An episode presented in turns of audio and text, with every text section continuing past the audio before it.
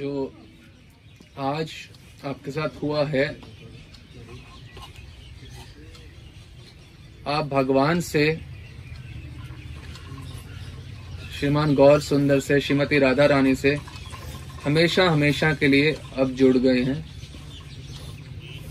महाप्रभु का जो अवदान है, वो है एक साथ हे था गौरचंद्र बाबे, से था राधा कृष्ण। नरोत्तम दास ठाकुर कहते हैं, एक साथ गौड़िया वैष्णव के दो स्वरूप होते हैं।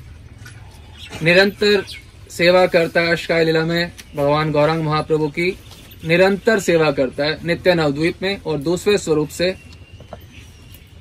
सेवा करता है, युगल सरकार की मंजरी स्वरूप में अष्टकाय लीला में निरंतर राधा रानी की सेवा में संलग्न रहता है। तो ये जो आपको जैसे आज मंत्र प्राप्त हुए हैं ये समझिए ये समझिए कि भाग्य का चरम चरम उदय हुआ है। आप ये देखिए कि कितने लोग हरे कृष्ण जप करते हैं। कितने लोग, और कितने कम का यह भाग्य उदय होता है। कितने हज़ारों लाखों लोग जप करते हैं हरे कृष्ण, पर ये जो भाग्य उदय है, कैसे? आपको जैसे जो मंत्र मिले, उसमें आपके पास रूप मंजरी का मंत्र है, जो सब हरे कृष्ण महामंत्र करते हैं। किसके पास रूप मंजरी का मंत्र होता है? श्री रूप मंजरी पद, से मोरा संपद, से मोरा भजन पूजन, से मोरा भजन पूजन। रूप मंजरी के चरण का हमारी संपदा है, एकमात्र संपदा, और उन्हीं का मंत्र प्राप्त हुआ है। जिनकी अन्य भक्त लोग कामना कर सकते हैं, हमें रूप मंजरी कृपा मिले, चेष्टा कर सकते हैं। पर आपको तो साक्षात कृपा स्वरूप का मंत्र, रूप मंजरी का मंत्र, रूप मंजरी गायत्री प्राप्त हो गई है। फिर आपको अपने गुरु मंजरी का मंत्र और गुरु मंजरी गायत्री प्राप्ति। सोचिए कितने लोग जो हरे कृष्ण जप करें, किसको पता है कि गुरु मंजरी का मंत्र भी होता है? प्राप्ति तो दूर की बात है। फिर राधा रानी का मंत्र और राधा रानी की गायत्री। हम राधा दासी हैं, भगवान गौरंग महाप्रभु ने हमें दो स्वरूप दिए हैं। हमेशा दो स्वरूप रहते हैं, एक स्वरूप में पुरुष रूप में नित्य नवद्वीप में और मंजरी के स्वरूप में युवा सरकार की सेवा में। अब अपने आप से कोई पूछे, जो हरे कृष्ण जप करते हैं, आप राधा रानी की दासी बनोगे कैसे जब आपके पास राधा रानी का मंत्र भी नहीं है और राधा रानी की गायत्री भी नहीं है आपके पास? आप कैसे बन सकते हो? तो कितना भाग्य है कि वो हमें सब प्राप्त हो रहा है, जिसकी हमें परम आवश्यकता है। राधा दासी बनने के लिए, मंजरी बनने के लिए हमें किस चीज़ की आवश्यकता है? राधा रानी के मंत्र की, उनकी गायत्री की, रूप मंजरी के मंत्र की, उनकी गायत्री की। गुरु मंजरी का मंत्र गुरु मंजरी की आज्ञा से ही हम सब सेवा करते हैं। उठते हैं उनके चरणों में, सोते हैं उनके चरणों में। उनके मंत्र प्राप्त हो रहे हैं। उनसे निवेदन करने का रोज मौका मिल रहा है। कृपया मुझे अपनी प्यारी की सेवा में लगाएँ। दीक्षा जब प्राप्त होती है अटूट परंपरा में जो पाँच सौ वर्ष पुरानी जो प्राचीन परंपराएँ हैं, चाहे वो नित्यानंद परिवार से आ रही हो, चाहे अद्वैत परिवार से या नरोत्तम परिवार से या श्यामानंद पर, किसी भी प्राचीन परंपरा, जो एक परिवार हो, यदि उससे कोई भी हरे कृष्ण जप करने वाला जुड़ता, तब उसका वास्तव में भाग्य उदय हो रहा है। ये समझना चाहिए। क्योंकि अब उसको वो सब कुछ मिल जाएगा। जो बहुत ज़रूरी है नित्य वृंदावन में जाने के लिए और नित्य नवद्वीप में जाने के लिए। आपको अद्वैताचार्य जी का मंत्र मिला आपको गदाधर पंडित का मंत्र मिला आपको श्रीवास पंडित का मंत्र मिला है। ये सब हमारे उपास हमारे उपास पंच तत्व हैं और पंच तत्व के सबके मंत्र और गायत्री प्राप्त हुए हैं।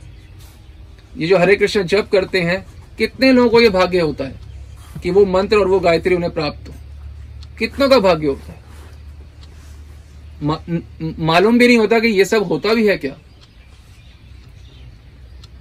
अब आप ये समझे कि दीक्षा प्राप्त होने के बाद जो हम जो भी कार्य कर रहे हैं, जो हम भक्ति के साधन कर रहे हैं, वो सब बिल्कुल वो ही। अब जो भोग लगा रहे हैं, नित्य ब्रज में, कैसे भोग लगता है? पहले श्री कृष्ण को भोग लगता है, उसका श्री कृष्ण का प्रसाद राधा रानी को प्राप्त होता है। राधा रानी का महाप्रसाद जो है, वो रूप मंजरी वर्ग को, गुरु मंजरी वर्ग को भी हमें प्राप्त होता है। तो जो नित्य लीला में होता है, बिल्कुल वैसे ही हम भोग अब यहाँ लगाते हैं। पर कौन लगाते जो भाग्यवान अटूट परंपरा से जुड़ गए। सब हरे कृष्ण जप करने वाले का ये भाग्य नहीं है। अभी वो कृपा नहीं हुई। आप सोचो, भोग वैसे ही लगा रहे हो जैसे नित्य लीला वैसे वही प्रसाद आपको मिल रहा है जो नित्य लीला में नित्य सिद्धा मंजरियों को प्राप्त होता है। आरती बिल्कुल वैसे कर रहे हो। अब नित्य नवद्वीप में कैसे आरती की जाती है? ऐसा नहीं होता कि पंच तत्व की आरती एक साथ होती है। ऐसा नहीं होता कि पंच तत्व एक साथ घुमा दिया या पाँचों को घुमा दिया। ऐसा नहीं होता आरती। आरती तीन प्रभु की होती है। महाप्रभु नित्यानंद प्रभु व अद्वैताचार्य जी। इन तीनों प्रभु की आरती की जाती है और आरती करने के बाद दी जाती है आरती गदाधर पंडित को भी और श्रीवास पंडित को भी और बाकी सब आ, रूप सनातन और रामानंद सब स्वरूप दामोद, सबको ही आरती प्रसादी दी जाती है। करी आरती से तीन प्रभु की जाती है, नित्य नवद्वीप में। यही आप अपने साधन में रोज करोगे। वही प्रश्न फिर से बोले कितने हरे कृष्ण जप करने वाले हो, को ये सौभाग्य प्राप्त होता है। अब ये बार बार इसलिए बोल रहे आपको आपको मालूम चले कि कितना सौभाग्य है।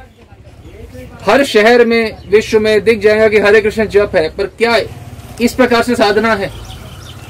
और ये साधना सभी कर रहे हैं। चाहे नवद्वीप में आप चले जाएँ, चाहे वृंदावन में चले जाएँ, चाहे जगन्नाथपुरी में चले, इसी प्राचीन विधि से साधना सभी प्राचीन परंपराएँ कर रही हैं। तो जब भाग खोलता तब हम प्राचीन परंपरा से जुड़ पाते हैं। जो गुरु सेवा हमने नित्य नवद्वीप में करनी है, अपने गुरुदेव के चरणों में ही सोते हैं। उन्हीं की आज्ञा से ही सारी सेवा करते हैं। अपने अपने मन मर्ज़ी से डायरेक्ट सीधा कोई सेवा नहीं करता, मैं महाप्रभु की सेवा में जा रहा हूँ। या मंजरी बोलती हैं, अभी मैं जा रही हूँ, जा। वो अपनी गुरु मंजरी की आगे सेवा करती हैं, नित्यानंद अपने गुरुदेव की आगे सेवा करते हैं। वो ही चीज़ हम यहाँ पे कर रहे हैं, वही जो नित्य लीला में है, जैसे भोग लगना, लगाना, आरती करना, गुरु सेवा करनी, वही हम यहाँ पे कर रहे हैं। वही गुरु चरणों में प्रीति, वही आरती, वही भोग। जिनकी गुरु चरणों में यहाँ प्रीति नहीं है तो नित्य लीला में प्रवेश कैसे होगा? वहाँ तो गुरुदेव के चरणों में तो सोते हैं रात को नित्य नवद्वीप में। श्रीवास आँगन में शयन होता है सभी भक्तों का। नित्य नवद्वीप में। गुरु चरणों में ही सोते हैं। और सुबह उठते हैं गुरु चरणों में, उठ के पहले कुल्ला करते हैं, उसके बाद अपने गुरुदेव के चरण कमल दबाते हैं, बड़े आहिस्ता आहिस्ता कि उनको जगा ऐसे नहीं कि जगाए बहुत प्रेम से आहिस्ता से चरण कमल दबाते हैं, गुरुदेव को उठाते हैं, गुरुदेव के चरण धोते हैं, उनके हाथ धुलाते हैं, मुख मुख प्रक्षालन करवाते हैं, और फिर सेवा में जुड़ा जाता है। और नित्य ब्रज में अपने गुरु मंजरी के चरण तले ही हम रात को सोते हैं, यमुना तीरे, और, अपने जैसे दुपट्टा जो हम डालते हैं, मंजरी स्वरूप में, वही दुपट्टा नीचे बिछा के उस पर सो जाते हैं, लेट जाते हैं। कहाँ पे? गुरु मंजरी के चरणों में। तो जो अष्टकाली लीला में जो हो रहा है, नित्य ब्रज में, नित्य नवद्वीप में, वो ही के वही चीज़ साधन काल में करी जाती है। इसको कहते हैं वास्तविक साधना। साधना का मतलब ही यही है, जिसका सिद्धि से डायरेक्ट कनेक्शन हो। सिद्ध से लक्षण यद साधना साधक जो सिद्धों का लक्षण है, वही साधकों की साधना है। ये अलग चीज़ें नहीं है। हम साधना कर रहे किस अपना लक्ष्य मालूम होना चाहिए अशकाले लीला में प्रवेश करना। और कितने कृपालु हैं भगवान। मतलब वास्तविक प्राचीन परंपरा से जुड़ने का मतलब है कि भगवान मानो प्राप्त हो गए हैं, क्योंकि भगवान स्वयं गुरु रूप में आके हमें अंगीकार करते हैं। अपना रस रहस्य वो स्वयं बताते हैं अन्य रूप से। किस रूप से? गुरु रूप में वो स्वयं आके हरि अपना रस रहस्य बताते हैं।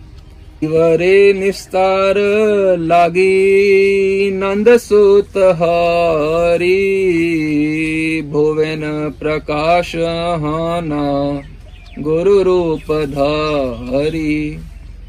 जीवों का कल्याण करने के लिए जो श्री कृष्ण भगवान स्वयं है हरि, वे इस भुवन में अवतरित होते हैं गुरु के रूप में। आप ये सोचो, हम चाहते हैं कृपा हो जाए, कृपा हो जाए। यदि हमें पता चल जाएगा ना कि हम हमारा, जब हम गुरुदेव से जुड़े, वो उससे ऊपर कोई कृपा होती ही नहीं, जुड़ने से एक सब कृपा हो गई। कैसे? श्री कृष्ण जब कृपा करते हैं, जैसे मान ने कृपा करी, आपको नज़र नहीं आई। अब उनकी कृपा एक को एक मूर्ति बना दिया जाए। वो मूर्ति, कृपा की जो मूर्ति वही गुरुदेव होते हैं। गुरुदेव, और कुछ, कोई व्यक्ति नहीं है। वो हरि ही है, हरि की कृपा की मूर्ति जो बनती है, उनको गुरुदेव कहा जाता है। बोले, कृपा करो। आपको पता है, गुरु तो आपको पता है आपको आपको क्या प्राप्त हो गया? आपको हरि प्राप्त हो गए गुरु रूप में। ये कोई व्यक्ति अंगीकार नहीं कर रहा दीक्षा के माध्यम से। हरि ही अंगीकार कर रहे हैं। कृपा की मूर्ति, हरि स्वयं अंगीकार कर रहे हैं। हरि की कृपा की मूर्ति ही गुरु है। ऐसा भी सोचा जाता है कि केवल हरि नाम लेते रहो लेते रहो लेते रहो, हरे कृष्ण मोहम्मद, इससे सब कुछ हो जाएगा। हाँ सब कुछ हो जाएगा, पर कैसे होगा? ये ऐसे होगा, हरि नाम लेते रहोगे लेते रहोगे तो रास्ता पता चलेगा कि हाँ सत परंपरा पता चलेगी कि सत परंपरा क्या होती है, प्राचीन परंपरा क्या होती है, वास्तविक विधि क्या है, जिससे अशकालीला में प्रवेश किया जाता है। वो विधि पता चलती है। फिर उस साधना में जुड़ते हैं। अब आप अब आप लोग अब वास्तविक साधना में जुड़ रहे हो, जिससे अष्का लीला में प्रवेश किया जाता है। अब वो साधना तो प्रारंभ हुई है। कितने वर्ष हो गए? बीस साल हो गए हो गए हरे कृष्णा करते, तीस साल हो गए हरे कृष्णा करते। तो अब तो प्रारंभ हो रहा है। ब्रह्मांड भ्रमित कौन भाग्यवान जी? गुरु कृष्ण प्रसाद पाए भक्ति लता भी अब ये बीज प्राप्त हुआ है। किस चीज़ का बीज प्राप्त हुआ है? वो अशका लीला में प्रवेश का बीज प्राप्त हो गया है अब। ये बीज जो है दीक्षा के रूप में प्राप्त हुआ है।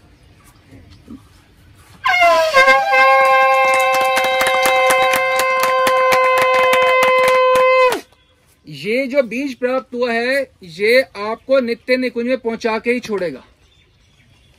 कोई पलट नहीं सकता इस बीज को। अब ये आपको नित्य नवद्वीप में भी प्रवेश करवाएगा और नित्य ब्रज में भी प्रवेश करवा के ही छोड़ेगा। वामन कल्प में बताया गया है, जो मंत्र हैं, वो साक्षात हरि ही हैं, और मंत्र जो हैं, वो साक्षात गुरु ही हैं। गुरु, हरि और मंत्र में कोई भेद नहीं है। जब आपके अंदर जब मंत्र प्रवेश किया है तो समझ लो गुरुदेव और आराध्य देव दोनों प्रवेश कर चुके हैं साथ में। अब आपके भीतर हैं वो, हर समय हैं गौर सुंदर श्याम सुंदर सुंदरी सहित हैं। ये इतना इतना बड़ा शक्तिपात होता है या दीक्षा होती है कि यदि अवहेलना ना करें गुरुदेव की अवमानना ना, ना करें तो सिद्धि निश्चित रूप से होगी ही होगी। और यदि यदि जरा से भी अवहेलना हो अवहेलना हो गई तो सिद्धि तो बहुत दूर की बात है साधना भी नहीं हो सकती। क्यों? आप सोचो क्या जो गौड़िया वैष्णव का भजन है वो है मानस सेवा प्रमुखता। मानस सेवा यदि ब्रज में शुरू करो तो प्रारंभ ही गुरु चरणों गुरु मंदिर के चरणों से होता है। तो जब भी प्रीति नहीं अवहेलना अवहेलना है तो वो पहली क्रिया में ही आप, आप नहीं कर सकते साधक। पहली क्रिया में आगे बढ़ ही नहीं सकते। और यदि नित्य नवद्वीप में देखें तो गुरु चरणों में ही विश्राम होता है। तो जब आप अवहेलना कर दी, गुरु में मरते बुद्धि ला दी तो आप क्या साथ मानस सेवा कर सकते गुरु चरणों में रह के रोज? उसके बाद आज्ञा भी उन्हीं की, पूरा दिन उन्हीं की आज्ञा तो संभव नहीं है। इसलिए बता रहे हैं कि श्री कृष्ण जब बोल रहे हैं या गुरुदेव कुछ बोल रहे हैं, उसमें कोई भेद मानेगा यदि? तो ये जो बीज है ये जो, ये जड़ से खत्म हो जाएगी भक्ति। यदि मनुष्य मान लिया, भेद मान लिया हरि गुरु में। महिमाय गुरु कृष्ण, एक कौरी जान। गुरु आज्ञा हृदय सब, सत्य कौरी मान। गुरु व कृष्ण की महिमा एक करके जानो। जब हम स्कंद पुराण में बताया गया है, गुरु वक्त स्थितम ब्रह्म। जो गुरु के मुख में वो ब्रह्म साक्षात होते हैं। गुरु वक्तरे स्थितम ब्रह्म। प्राप्त जैसे त्वत्प्रसाद उनकी कृपा से ही वो प्राप्त होते हैं। भ्रम है उनके मुख में, पर प्राप्त सबको नहीं होंगे। किनको प्राप्त होते हैं? जिन, गुरुदेव की कृपा जिनके ऊपर होती है, उन्हीं को वो प्राप्त होते हैं। जबकि उनके मुख पे भ्रम है, सदैव। सोचो जब गुरुदेव किसी को भी अंगीकार करते हैं तो वो क्या चाहते हैं? वो यही चाहते हैं कि इसके ऊपर संपूर्ण कृपा हो जाए। पर कृपा होने के लिए वो खुद ही व्यक्ति अपना यदि रोड़ा अटका देगा तो फिर गुरुदेव भी क्या करेंगे? वो तो चाहते हैं कृपा तभी तो अंगीकार किया स्वयं। और यदि अवहे, अवहेलना हो गई तो सब कृपा का मार्ग रुक जाएगा। मनमाना आचरण हो गया यदि। काँप जाना चाहिए मनमाना आचरण के बाद से भी। जैसे पारसमणि हो, पारसमणि जानते हैं, जिस चीज़ को छू दे अगर तो सोना बना देगी। परंतु आप देखिए, छोटे से डिब्बे में पारसमणि रखी है, एक वेलवेट के कपड़े के ऊपर। तो वो पारस की डिब्बी लोहे की है तो वो लोहे की रहेगी। और पारसमणि है उसमें, लोहा की डिब्बी है, पर वो सोना नहीं बनेगा। क्यों? थोड़ा सा रुई के बराबर भी कपड़ा रखा हुआ है अगर तो रुई क्या है मनमाना आचरण? ये मनमाना आचरण रूपी रुई अगर रह गई तो पारसमणि प्राप्त होते हुए हमें कुछ प्राप्त नहीं होगा। हाथ तो आया पर मुँह ना लगा वाली बात है कि पारसमणि प्राप्त है, फिर भी कुछ प्राप्त नहीं होगा। तो मनमाने आचरण से साधक को हमेशा सावधान रहना चाहिए।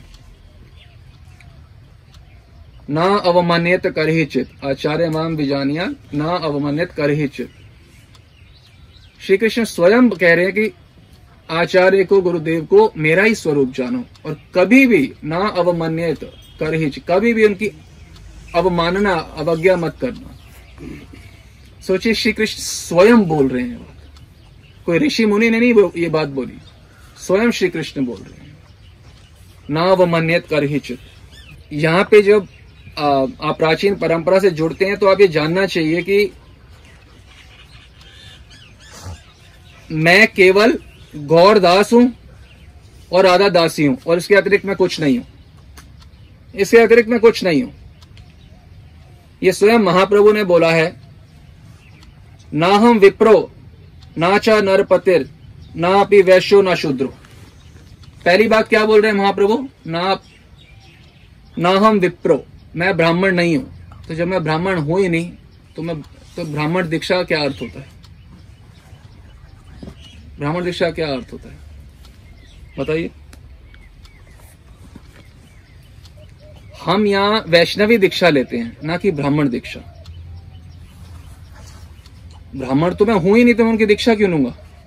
ना हम विप्रो, महाप्रभु बोल रहे हैं। अब महाप्रभु कैसे कोई काट सकते हैं? उन्हीं की तो परंपरा है तो उनको कैसे काटेंगे काटेंगे तो परंपरा में ही नहीं है।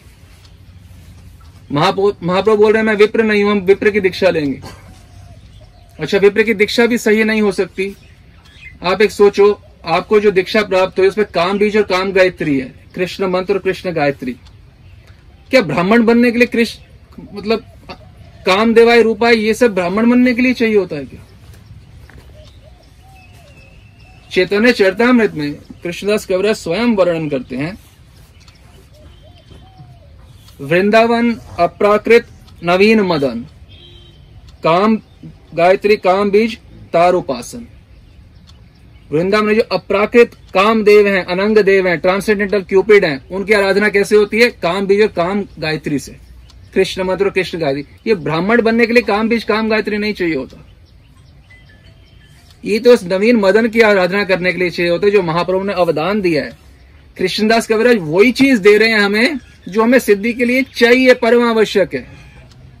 काम की, काम बीज और काम गायत्री, इसी से उनकी आराधना संभव हो पाती है। ये ब्राह्मण दीक्षा का अंग नहीं है, ये अष्टकाली लीला में प्रवेश के लिए परमावश्यक है। और जो इतने, जितने भी जन्मों जन्म से भगवान नाम लिया, या तीर्थ यात्रा करी, या सेवा करी किसी भी प्रकार की जन्मों जन्मों के सुकृत जब इकट्ठे हुए हैं, तब उस सुकृत का अंतिम लाभ यह हुआ है कि हमें सत परंपरा में, प्राचीन परंपरा में 500 वर्ष की पूरी अटूट परंपरा में दीक्षा प्राप्त हो गई है। ये फल है जो आज तक किया है सब कुछ। ये सबका फल प्राप्त हुआ है। सोचो, इतने समय से तीस तीस साल से कर रहे हैं तुलसी आरती। यही निवेदन धरो, सखीर अनुगत करो। सेवा अधिकार दिए, करो निज दासी। आज सखी के अनुगत हो गए। आपने जो प्रार्थना करी ना तीस साल से, वो आज पूरी हुई है। ए निवेदन धरो, सखी सखीरानुगत करो। तो गुरु रूपा सखी के अनुगत हो गए अब। सेवाधिकार दिए, करो निज दासी। सेवा का अधिकार दो। कहा? कौन सी सेवा का निकुंज में सेवा का तो आज आपको सेवा का अधिकार प्राप्त हो गया, जो आपको मंत्र मिले हैं गुरु मंजरी के तो गुरु मंजरी कहाँ पे होती हैं? निकुंज में। तो सेवा उनकी कैसे करोगे? आप गुरु मंजरी को निवेदन करो, अपनी सेवा में लगाओ। युवा सरकार की सेवा में लगाओ। कहाँ पे लगाएँगे सेवा में?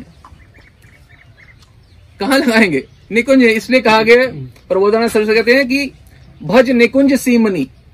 निकुंज में भजन करो युगल सरकार का। कैसे करोगे? हाँ काम बीच काम गति तार उपासन। कृष्णदास कविराज बोल रहे हैं, इस काम बीच काम गायत्री से उपासना करोगे? गुरु मंजिल के अनुगत्य में गया सब मंत्र प्राप्त हो गया, सब कुछ खुल गया कि हम कोई भी मंत्र या कोई भी आरती क्यों कर रहे हैं? व्यक्ति बोलता है, मैं क्वालिफाइड नहीं हूँ कि मैं निकुंज में प्रवेश का तुम तो क्वालिफाइड नहीं हो तो फिर तुलसी आरती तुम्हें तुरंत बंद करनी चाहिए। तो क्योंकि वो तो बोल रहे यही निवेदन दरो मोरा अभिलाष, बिलास कुंज दियो वास, नयने हरि बो सदा, जुगल रूपराशि आप तो खुद निवेदन कर रहे हो यही निवेदन धरो सखीर अनुगत करो। मोरा यही अभिलाष, बिलास कुंज दियवास। मेरी यही अभिलाष है कि मुझे कुंज में वास दो। और फिर कहते हो, मैं क्वालिफाइड नहीं फिर बोलते मेरी अभिलाषा ही यही है। तो एक बात में आप रहो। आपकी अभिलाषा है कि नहीं, अपने आप को बोलो। नहीं है तो फिर ये फॉर्मेलिटी कर रहे हो, तुलसी आरती करके। साधना में कोई भी चीज़ फॉर्मेलिटी नहीं है। हम लोग तुलसी आरती करते हैं, भीख मांगते रहते हैं। मोर यही अभिलाष, क्योंकि सिर्फ़ यही अभिलाषा है कि बिलास कुंज दियो वास। इसलिए तुलसी आरती कर रहे हैं। तो हम क्यों आरती करेंगे कोई? और जो बहुत महत्वपूर्ण बात ध्यान देने की है, निकुंज में प्रवेश की इच्छा है और होनी ही चाहिए। परंतु ये बात हमें इस श्लोक को पुनः दोहराएँगे। निकुंज में प्रवेश जो है, ये महाप्रभु की कृपा से ही संभव हो सकता है। ये जो निकुंज का अधिकार है, परकिया भाव में जो रति के लिए होती है, ये अन्य युगल उपासना में भी नहीं है। अब आपको आपको आपको, आपका भाग्य हम कैसे वर्णन करें? ये जो आपको प्राप्त हुआ युगल सरकार की सेवा, आप सोचते हो, सब जगह एक जैसी सेवा है। ये परकिया भाव की सेवा केवल महाप्रभु का अवदान है। और अन्य संप्रदाय में होती है वो वर्णन नहीं करना चाहेंगे। परंतु परकिया भाव की नहीं होती? ये बहुत ऊँचा है, बहुत ऊँचा सर्वश्रेष्ठ मार्ग है। अब बोले, सर्वश्रेष्ठ क्यों है? जो अन्य मार्ग हैं युगल सरकार की उपासना के भी, वो किन्हीं पार्षद ने स्थापित करे हैं? मान लो, अगर ललिता सखी ने करे हैं, कहीं विशाखा सखी ने करे हैं, कहीं किसी आचार्य ने करे पर ये मार्ग तो साक्षात राधा कृष्ण एकाकृति गौरांग महाप्रभु के द्वारा स्थापित है। उन्होंने खुद आस्वादन किया और करवाया तो उन्होंने सबसे श्रेष्ठ आस्वादन किया होगा या नहीं किया होगा? सर्वश्रेष्ठ आस्वादन उन्होंने किया और वही का वही दे दिया। महाप्रभु एक साथ दो स्वरूप होते हैं ये किसी संप्रदाय में नहीं है। कोई चारों संप्रदाय में चा, चारों युगों में आप देख लो कहीं पे भी नहीं है कि दो स्वरूप होते हैं सिद्धि में। अब सोचो दो स्वरूप होते हैं। और जब तक महाप्रभु की ओ मन भज गौरांग चरण। गौर चरण का भजन करो। जब तक महाप्रभु के चरणों का भजन नहीं करेंगे, भजन क्या होता है? नवधा भक्ति, श्रवण, कीर्तन, वंदन, स्मरण, अर्चन, सब कुछ। जैसे युगल सरकार का करते हैं, वैसे ही भजन महाप्रभु को जब तक नहीं करेंगे, तब तक ना तो नित्य नवद्वीप में प्रवेश होगा, ना नित्य ब्रज में। ये श्लोक हम पुनः बता रहे हैं। चैतन्य चंद्रा में ये ग्रंथ है और थर्टी नाइन नंबर ये श्लोक है। वो बता रहे हैं, जैसे बीज के बिना अंकुर का होना असंभव है। अंधे को दृष्टि प्राप्त होना संभव नहीं है। और जो बिना टांग के व्यक्ति है, वो अपने आप पहाड़ पे चढ़ जाना उसके लिए असंभव है। उसी प्रकार से इस निकुंज भक्त, निकुंज में प्रवेश है। युगल सरकार की अष्का लीला, उसका जो प्रवेश है, उसका जो मूल स्रोत है श्री चैतन्य देव का भजन के बिना अपने आप ये निकुंज का प्रेम प्राप्त होना यह असंभव है, ये प्रबोधन सरस्वती कह रहे हैं। असंभव है, असंभव। वो यहाँ तक कह रहे हैं कि पत्थर को कितनी बार भी अमृत से सींचने पर भी अंकुर नहीं निकलता। पत्थर को कितनी बार भी सींचते रहो अमृत से, उसमें अंकुर नहीं निकलेगा, पत्थर में कभी अंकुर नहीं निकलता। और कोई मनुष्य कितना भी हाथ ऊपर ऊँचा उठा ले, वो चंद्र को चंद्र को नहीं छू सकता मून को नहीं छू सकता। उसी प्रकार समस्त साधन प्राप्त होने पर भी, जैसे आपको अब साधन प्राप्त हुए हैं। क्या साधन प्राप्त हुए हैं आपको? आपको योग पीठ प्राप्त होती है, आपको भोग लगने की विधि प्राप्त होती है अष्ट लीला में किस प्रहर में क्या क्या हो रहा है, आपको सब प्राप्त हो गया, मंत्र प्राप्त हो गया आपको। तो ये सब साधन प्राप्त होने पर भी यदि गौरचंद्र की करुणा नहीं हुई तो सुख का स्वादन नहीं कर पाएगा साधक। सब कुछ करुणा होने के बाद भी, सब कुछ कृपा होने के बाद भी। ये इतना परम आवश्यक है और ये श्लोक हमेशा या तो याद कर लिए या गांठ बाँध लिए श्लोक को। राधा रानी के प्रति प्रेम चाहिए और गौर के प्रति प्रेम चाहिए। दोनों एक साथ होगा। यथा यथा गौर पदार विंदे विंदेत भक्तिम कृत पुण्य राशि यथा यथा गौर पदार विंदे जिस जिस मात्रा में ध्यान दें जिस मात्रा में गौर चरणों में प्रीति होगी यथा यथा गौर पदार विंदे विंदेत भक्ति कृत पुण्य राशि जिस मात्रा में गौर चरणों में, में रति होगी प्रेम होगा उसी मात्रा में क्या होगा? हृदय अकस्मात, राधा पदाम पदाम्बोज सुधाम्बु राशि। अकस्मात, एकदम से क्या होगा? राधा पदाम्बोज, राधा रानी के चरणों की जो झांकी है, जो राधा रानी के चरणों के दर्शन है, राधा रानी के दर्शन है, वो अकस्मात प्राप्त हो जाए। किस किस किस अनुपात में? जिस मात्रा में गौर चरणों में रतिमती होगी। ये बात हमेशा याद रखें। भजन कर रहे हैं, गौर भजन को हल्का मान के सिर्फ़ मंजरी भाव का प्रयास करेंगे तो दोनों में विफल रहेंगे। गौर चरण, गौर का भजन करना परम आवश्यक है और इन्हीं से ही दोनों अष्टकाली लीलाओं में प्रवेश किया जाएगा। अपने आप से निकुंज में प्रवेश करना केवल हरे कृष्ण महामंत्र करके सिर्फ़ निकुंज की बात सुन के बोल के नहीं होगा। महाप्रभु की कृपा के बिना नहीं होगा। और महाप्रभु तो कृपा करने के लिए ही आए हैं। वो क्या है? उदार शिरोमणि। उदारता की अंतिम सीमा। अंतिम सीमा। अब हम जान के, कैसे जानते भी नहीं है लोग, ये कितने लोग ये जानते हैं कि अष्टका लीला में प्रवेश भी होता है हरे कृष्ण महामंत्र करके, वो भी दो। कितने लोग जानते हैं? अच्छा दोनों में प्रवेश होने के लिए गौर का भजन कितना अनिवार्य है?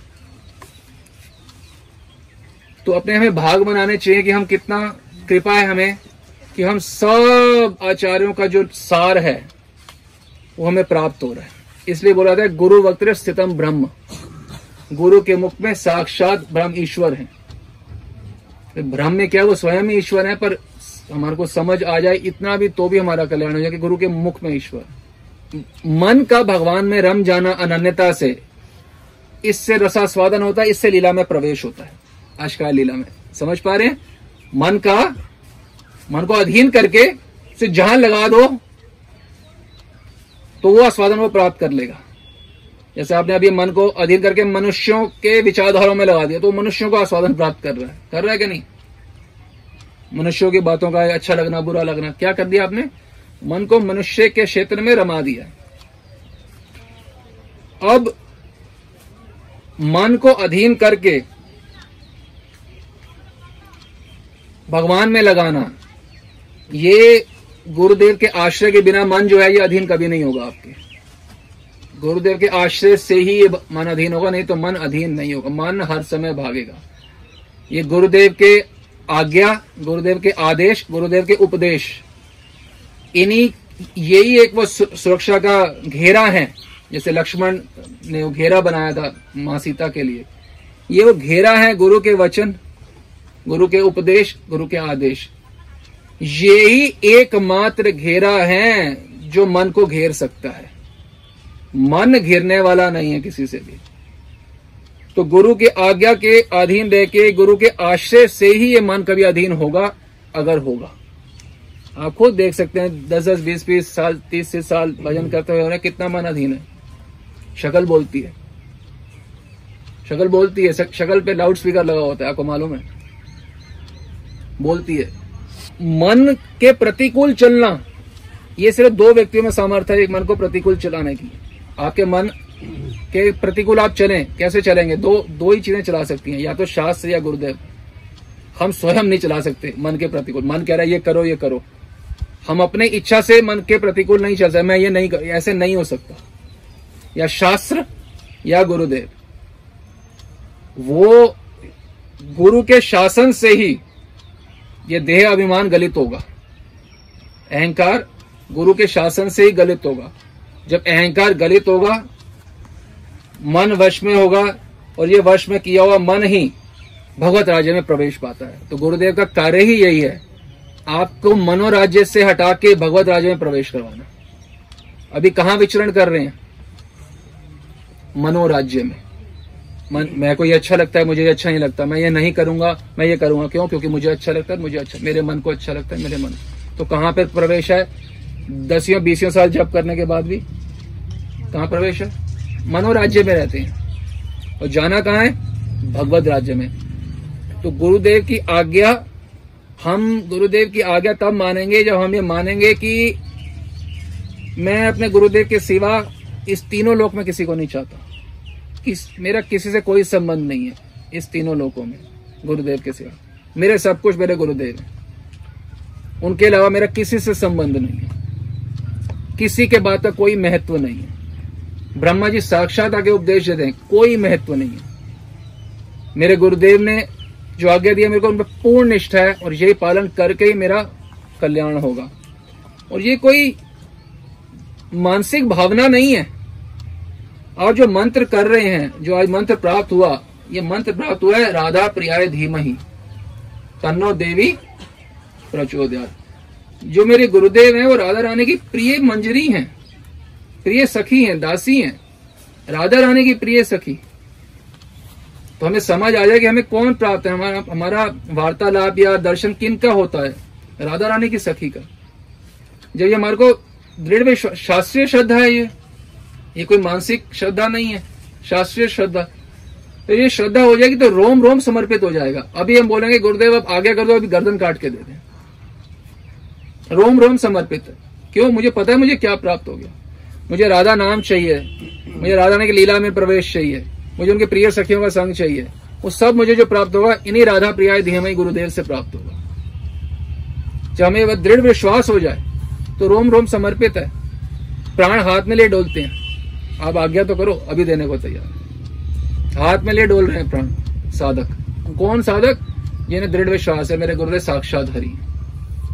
राधा रानी की सखी, जो मर्ज़ी मांग बात सारी समर्पण की है, भीतर के समर्पण की।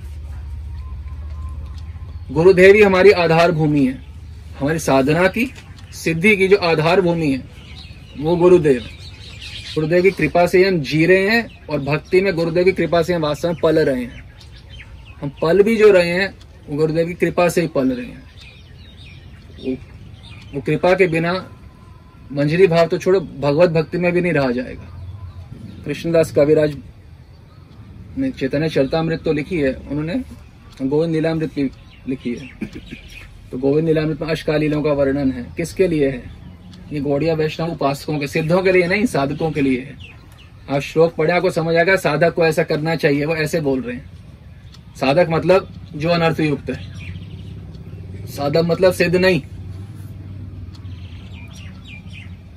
तो वो अष्टका लीलों का जो सेवन है, जिस प्रकार कृष्णदास कविराज कह रहे हैं, उनके अनुसार करना चाहिए। और गौर नाम और गौर धाम संपूर्ण आश्रय होना चाहिए। हम कह रहे हैं, गौर भक्ति को कभी हल्के में मत हाँ हमने तो मंजरी मंजरी तो बनना है, पर गौर दास हुए बिना कोई मंजरी ना बना है, ना बनेगा। किसी की सिद्धि नहीं हो सकती बिना गौर दास बने। तो शरीर से हम धाम में वास ना भी कर पाए तो धाम का आश्रय लेके रहना चाहिए। जैसे वाणी से हम कैसे भगवान का आश्रय मैं गौर सुंदर का? हमेशा बोले हमेशा अपने आप को बोले गौर सुंदर के बिना मेरा, के अलावा मेरा कोई नहीं है। मैं गौर सुंदर के बिना किसी को नहीं जानता। गौर बिना आन जानी ना। मैं किसी को नहीं जानता गौर के बिना। आपको बता रहे हैं, शायद समझ ना आए। कभी मुख से भी मत बोलो, ये मेरी कोई है या ये मेरा कोई है। ये संसारी प्राणियों को कभी मत बोलो, ये मेरे हैं। क्योंकि ये बोल रहे हो तो अपने आप को बोलो गौर मेरे नहीं है। क्योंकि आप हो, आपका तो कोई एक ही होगा ना। मुँह से मत बोलना। चाहे भी रियलाइज़ नहीं भी हो रहा हो। अरे तुम मैं हूँ ना, मैं तेरा देखो मेरे जैसे ऐसी बातें बोलते हैं संसारी लोग। आप साधक हो, आप संसारी नहीं हो। साधक कभी उसके मुख से ये नहीं निकलेगा कि मेरा गौर के अलावा कोई है। इसको कहते हैं वाचो वेगम। वेग लगाओ वाणी पे। हे गौर, आपके अलावा मैं किसी को नहीं जानता। शयन है, स्वपन गौरा, गौरांग है। शयन में स्वप्न, जागृत को छोड़ो, मैं सोने में भी किसी को नहीं जानता, आपके छोड़। शयन है, स्वपन, स्वप्न में भी मैं किसी को नहीं जानता। गौर के, गौर में बहुत प्रीति होनी चाहिए। हमारे प्राण गौर प्राण गौर हाँ गौर हाँ गौर हाँ गौर, प्राण गौर प्राण गौर। ये साधना होनी चाहिए रात्रि की। सोना कैसे है? बेड पे पड़ गए ऐसे नहीं सोना एक साधना है जो जाग के की जाती है माला जप कर रहे हो अध्ययन कर रहे हो अर्चन कर रहे हो योग पीठ कर रहे हो मंत्र कर रहे हो अच्छा है तो सो रहे हो तो सोना है सोने का थकान हो गया तो गौर गौर गौर गौर गौर गौर गौर गौर गौर गौर गौर गौर या जो भी भगवान गौर का नाम आपको प्रिय हो वो लेते रहो जब तक अपने आप नींद ना आ जाए ऐसा नहीं कि नींद करने के लिए सोना है मैं नाम लेने के लिए लेट रहा हूँ। मैं सोने के लिए नहीं सो रहा। मैं नाम लेने के लिए लेट रहा हूँ। और लेटते लेटते नींद आ जाए तो हरी इच्छा। मैं सोने के लिए नहीं सो रहा कि जैसे संसारी सोते हैं, मैं भी सोऊँगा। नहीं। मेरी ये साधना हो रही है। लेट के साधना हो रही है। रोज होगी। मिस नहीं होनी चाहिए। और जो गौर धाम का आश्रय लेना, अत्यंत प्रीति होना गौर धाम में। इसके लिए, जैसे हम लोग तो बीसियों वर्ष से आ रहे हैं, परिक्रमा करते हैं हर वर्ष। तो अब जो पुराने आ रहे हैं साथ में, वह जानते हैं कि परिक्रमा में आया तो एक माह जाता है, पर वो ग्यारह महीने नवद्वीप ही चल रहा होता है। ऐसा कोई दिन नहीं होता जो नवद्वीप में रमण ना हो रहा हो। और जिनका नहीं हो रहा ये वह कोई फ़ोटो, कोई वीडियो नियम बना लो साधना का। जैसे आपकी साधना क्या होती है, आप मंत्र करते हो, हरे कृष्ण महामंत्र करते हो, पंच तत्व मंत्र करते हो ये एक साधना बना लो। नवद्वीप का फ़ोटो को या वीडियो को रोज देखना ही है, पाँच मिनट लगाना ही है धाम प्रीति के लिए। देखना ही देखना है। चाहे हम कितने भी टाइट हो, चाहे अपनी शादी खुद की क्यों ना हो तो भी ये छोड़ना नहीं साधन। कि हाँ मैं गौर धाम का अवलोकन करता रहूँगा, कर करता श्रेष्ठ तो यही, यहीं पे आके कोई रह जाए। श्रेष्ठ तो यही है। पर यदि ऐसा सौभाग्य नहीं हो, और मन से रोक, रहने में कौन रोक सकता है? इसको कहते हैं मानस सेवा, धाम सेवा। धाम सेवा झाड़ू लगाना नहीं होती, केवल यहाँ पे रोटी बांट देना। ये है धाम सेवा। आप परिकर रूप में रह रहे हो। आप आप सबने शिवा सांगन के, प्राचीन शिवा सांगन के दर्शन करे होंगे। तो अब वहाँ पे, अब जिनको मंत्र प्राप्त हुआ है, वहीं पे सो। गुरुदेव के चरणों में, शिवा सांगन में। ध्यान, याद दिलाओ अपने आप को रोज। और उठना भी वही है, बेड से नहीं उठे आप आप शिवा सांगन में उठे हो। रोज सुबह याद दिलाओ। इसको कहते हैं साधना। साधना वो नहीं है जो अपना, जब मन कर रहा थोड़ी सी कर ली। साधना मतलब होता है, जिसमें ब्रेक नहीं होता।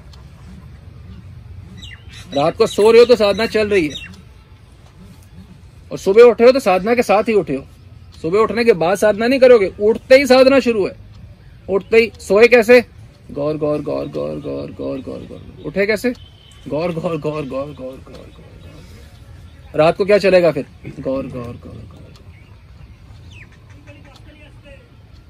साधना की निरंतरता होगी तो आस्वादन आएगा थोड़ी थोड़ी साधना थोड़ा थोड़ा भोग भोग योग भोग योग कुछ नहीं होता। भोग योग भोग योग भक्ति योग होता है भोग योग नहीं होता। भोग योग भोग योग भोग योग कुछ नहीं होता। भक्ति योग, निरंतरता। इसके लिए ये छोटी सी बात लग रही है आपको। पता है आपको कितना बड़ा कार्य करेगी कि मैं किसी को गौर के सिवा मैं किसी को अपना नहीं बोलूँगा। अभी आप राधा रानी को अपना नहीं बोल पाओगे। हमें समझ आता है। गौर को अपना बोलने में किसको समस्या है? उसमें कौन से काम भावना जागृत हो जाएगी किसी की? भाई गौर सुंदर के बोलने में क्या काम भावना जागृत होगी? एक ब्राह्मण है जनेहू डालो आपकी कौन सी काम भावना जागृत होगी? आप पुरुष रूप में उनके साथ हो। ये करके सारी काम भावना चली जाएगी। और हम, जो प्राचीन परंपरा जितने भी भक्त जुड़े हैं, पाँच सौ, वो कोई भी नरसिंह आरती नहीं करता, क्योंकि ज़रूरत ही नहीं है। नित्य लीला में नरसिंह आरती नहीं कर रहे होते रोज। चलो, नरसिंह आरती कर रहे वो भी अपनी सुरक्षा के लिए। गौर नहीं है क्या? कि मेरी राधा कृष्ण की भक्ति में वो बाधाएँ हटा दो। गौर निरंकुश कृपा कर रहे हैं।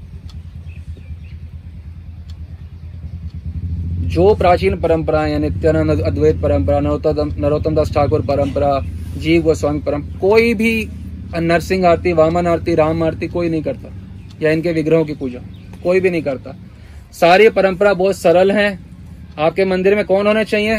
पंच तत्व राधा कृष्णा षड गोस्वामी गुरु परंपरा और बस।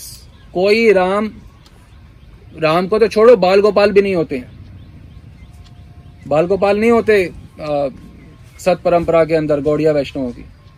जब बाल गोपाल नहीं है तो बाकी रुक्मिणी द्वारकाधीश हो या वामन देव हो या राम इनका प्रश्न ही नहीं उठता। हमारे मन, मंदिर का मतलब ये है हमारे आराध्य देव का स्थान। आराध्य देव एक होते हैं कि पाँच सौ होते हैं? हमारे आराध्य कौन है? एक साथ गौर सुंदर और युगल सरकार। वही हमारे मंदिर में। है हम मंदिर निर्माण का लोगों को शौक होता है। मंदिर का साफ़ हम, हमारा भी मंदिर निर्माण का ही है। और कौन सा मंदिर? हृदय रूपी मंदिर। हृदय के निकुंज मंदिर में। निकुंज जो है मंदिर कहा जाता है शास्त्रों में। निकुंज मंदिर। हृदय में निकुंज मंदिर की स्थापना हो हमारे। और वो इस अशकाय लीला के माध्यम से होगी। अन्यथा नहीं होगी। ऐसा नहीं होगा, सुबह उठे, अचानक हृदय में निकुंज आ गया। ऐसा नहीं होता। वो साधना करनी होगी निकुंज की तो निकुंज मंदिर हृदय में स्थापित होगा। हम ये बातें क्यों बता रहे हैं? आप लोग हरे कृष्णा जब कर रहे हो पर, कितने लोग इन इन महा रहस्यों से अवगत हैं? किनको पता है ये चीज़ें? हृदय में हृदय निकुंज मंदिर स्थापित करना किसको पता है? जैसे कोई लड़की होती है उसकी उम्र होती है तो पिता हमेशा यही चाहता है, बस बेटी की शादी कर दूँ, उसको वो उसका विवाह हो जाए, पति के पास चली जाए अपने तो उसे संतुष्टि मिलती है। तो यहाँ पिता जो हैं, वो गुरु हैं। वो यही चाहते हैं हमें पति पति मोर गौर चंद्र नौतम दास ठाकुर बोल रहे हैं भजन में, पति मोर गौर चंद्र तो अपने पति के पास गौर चंद्र के पास चले जाए। गुरुदेव को सबसे ज़्यादा प्रसन्नता होती प्रसन्नता होती जब कोई हरे कृष्ण महामंत्र जप करने वाला साधक वास्तविक गौर भजन करता है। वास्तविक गौर भजन। ये नहीं कि ढो बस जो जो गौर भजन गौर से प्रीति। सबसे खुशी मिलती है गुरु को जब गौर भजन करके पता इससे ही सब कुछ होगा। पति मोर गौरचंद्र। ठाकुर महाशय बोल रहे। पति मतलब मेरे स्वामी गौरचंद्र। हम पर, परिक्रमा कर रहे हैं अभी तो गौर गौर छाए हुए हैं पर बाहर निकलते ही भी ऐसा ही होना चाहिए जैसे अभी है। तो माना जाएगा कि गौर भजन कर रहे हैं। नहीं तो क्या है गंगा गए तो गंगा दास और यमुना गए तो यमुना ऐसे भक्त, ऐसे भक्ति का कोई लाभ नहीं होता। एक निष्ठ जो शराबी है वो हर जगह शराबी होता है। हमें क्या हमें किस चीज़ का नशा है? गौर रस का। हम गौर रसवादी हैं। गौड़िया क्या होता है? आप गौड़ियों को ढंग से देखो ना, र को छोड़ दो, र डाल दो, गौरिया। गौर का जो है, गौरिया है ये। ये गौर का है। जब गौर के नहीं है तो कैसे गौड़िया है? ये गौरिया नहीं है तो कैसे गौड़िया हो? गौर रस में मग्न। ये हमारा एकांत काम में होना चाहिए। मैं गौर में मग्न रहूँगा रोज, और अभी क्या है, हमें गौर की आवश्यकता भी महसूस नहीं होती। अच्छा गौर की आवश्यकता भी हमारे जीवन में? अभी तो आवश्यकता भी नहीं है, और हम क्या बात कर रहे हैं कि गौर रस में दिन रात मग्न रहना। जो निकुंज में आप आप समझने की कोशिश करो, निकुंज में जो आप प्रवेश करते हो, क्यों करते हो? क्यों करते हो प्रवेश निकुंज में? क्योंकि आप वो जो अति गूढ़, अति नज़दीक जो सेवा रस है, युगल सरकार की सेवा करके जो रस प्राप्त होता है वो रस आस्वादन करना चाहते हो। इसलिए आप मंजरी बनना चाहते हो या मंजरी में बन के सिद्ध होते हो, मंजरी भाव से सिद्ध होते हो। तो यदि हमारे जीवन में, हमारे रोम रोम में वो सेवा का भाव नहीं जुड़ा हुआ दिन रात तो हम कैसे मंजरी बन सकते हैं? हम संसारी सेवा करनी शुरू, फिर वही गलत पे आ जाओगे नहीं, इस अष्टकाली लीला में प्रवेश करके सेवा करना ये प्रयत्न रहना चाहिए। दूसरा बाकी जो कार्य भी संसार में कर रहे हैं, वो गुरु आज्ञा के अनुसार होना चाहिए। तभी उस सेवा रस का निरंतर सेवा में तो रहें। एक तो जब आप डायरेक्ट कर रहे हो समझो बात को, जब हरे कृष्ण महामंत्र कर रहे हो योगपीठ कर रहे हो, मंत्र स्मरण कर रहे हो, राधा रस सुधा निधि पढ़ रहे हो तो तो आप डायरेक्ट जुड़े हो कि नहीं जुड़े? डायरेक्ट जुड़े हो। पर बाकी समय कितना है, जो कि इसके अलावा बहुत समय दिन में बच रहा है। तो उसमें कैसे सेवा से जुड़ोगे?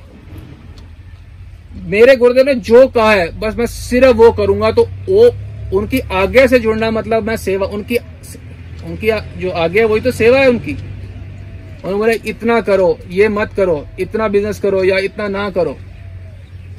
लालच में नहीं करना। उसको, मेरे चाचा जी के लड़के इतना करते हैं। भूल जाओ चाचा जियों के लड़के भैया इतना करते हैं, उनके पास इतना है। हमारे ये है, इसको भूलना होगा। सिंगल पॉइंटेड फोकस और कभी भी जहाँ पे गुरु का अनादर हो या गुरु की अवहेलना हो, उस स्थान पे कभी भी नहीं जाना चाहिए। गुरु निंदा कभू करण न कर श्रवण। गुरु निंदु केर मुख कबू न हरीबे गुरु निंदा कान से कभी श्रवण नहीं करना चाहिए। गुरु के बारे में कोई अपशब्द बोल रहा हो, वो निंदा के अंदर ही आता है। वो कभी भी श्रवण किसी से नहीं करना चाहिए। और जहाँ गुरु निंदा हो कोई, गुरु निंद के मुख कबू ना हरीबे उनका मुख नहीं देखना चाहिए, जो गुरु के बारे में अपशब्द बोलते हैं। ये यदि करेंगे तो जो हमारी भक्ति जन्मों इतनी मेहनत के बाद हमें प्राप्त हुई है, हमें पता चल जाए ना, हमें कितने पापड़ बेले हैं। यहाँ तक आने के लिए तो हमारे होश उड़ जाएँगे। ऐसा कौन सा तीरथ है जिसमें हम नहीं गए? ऐसे कौन से तपस्याएँ, व्रत हैं जो हमने नहीं किए? उसके बाद तो हरे कृष्ण महामंत्र का प्रारंभ होता है। प्रारंभ बोल रहे हैं, ये नहीं जो आपको मिला है, ये नहीं होता उससे। हरे कृष्ण महामंत्र बोलने पे तब आ जाता है जब ये सब कर लिया गया हो। वो जो हरे कृष्ण महामंत्र कर रहे हैं, आप देख रहे हैं कितने प्राणी हैं।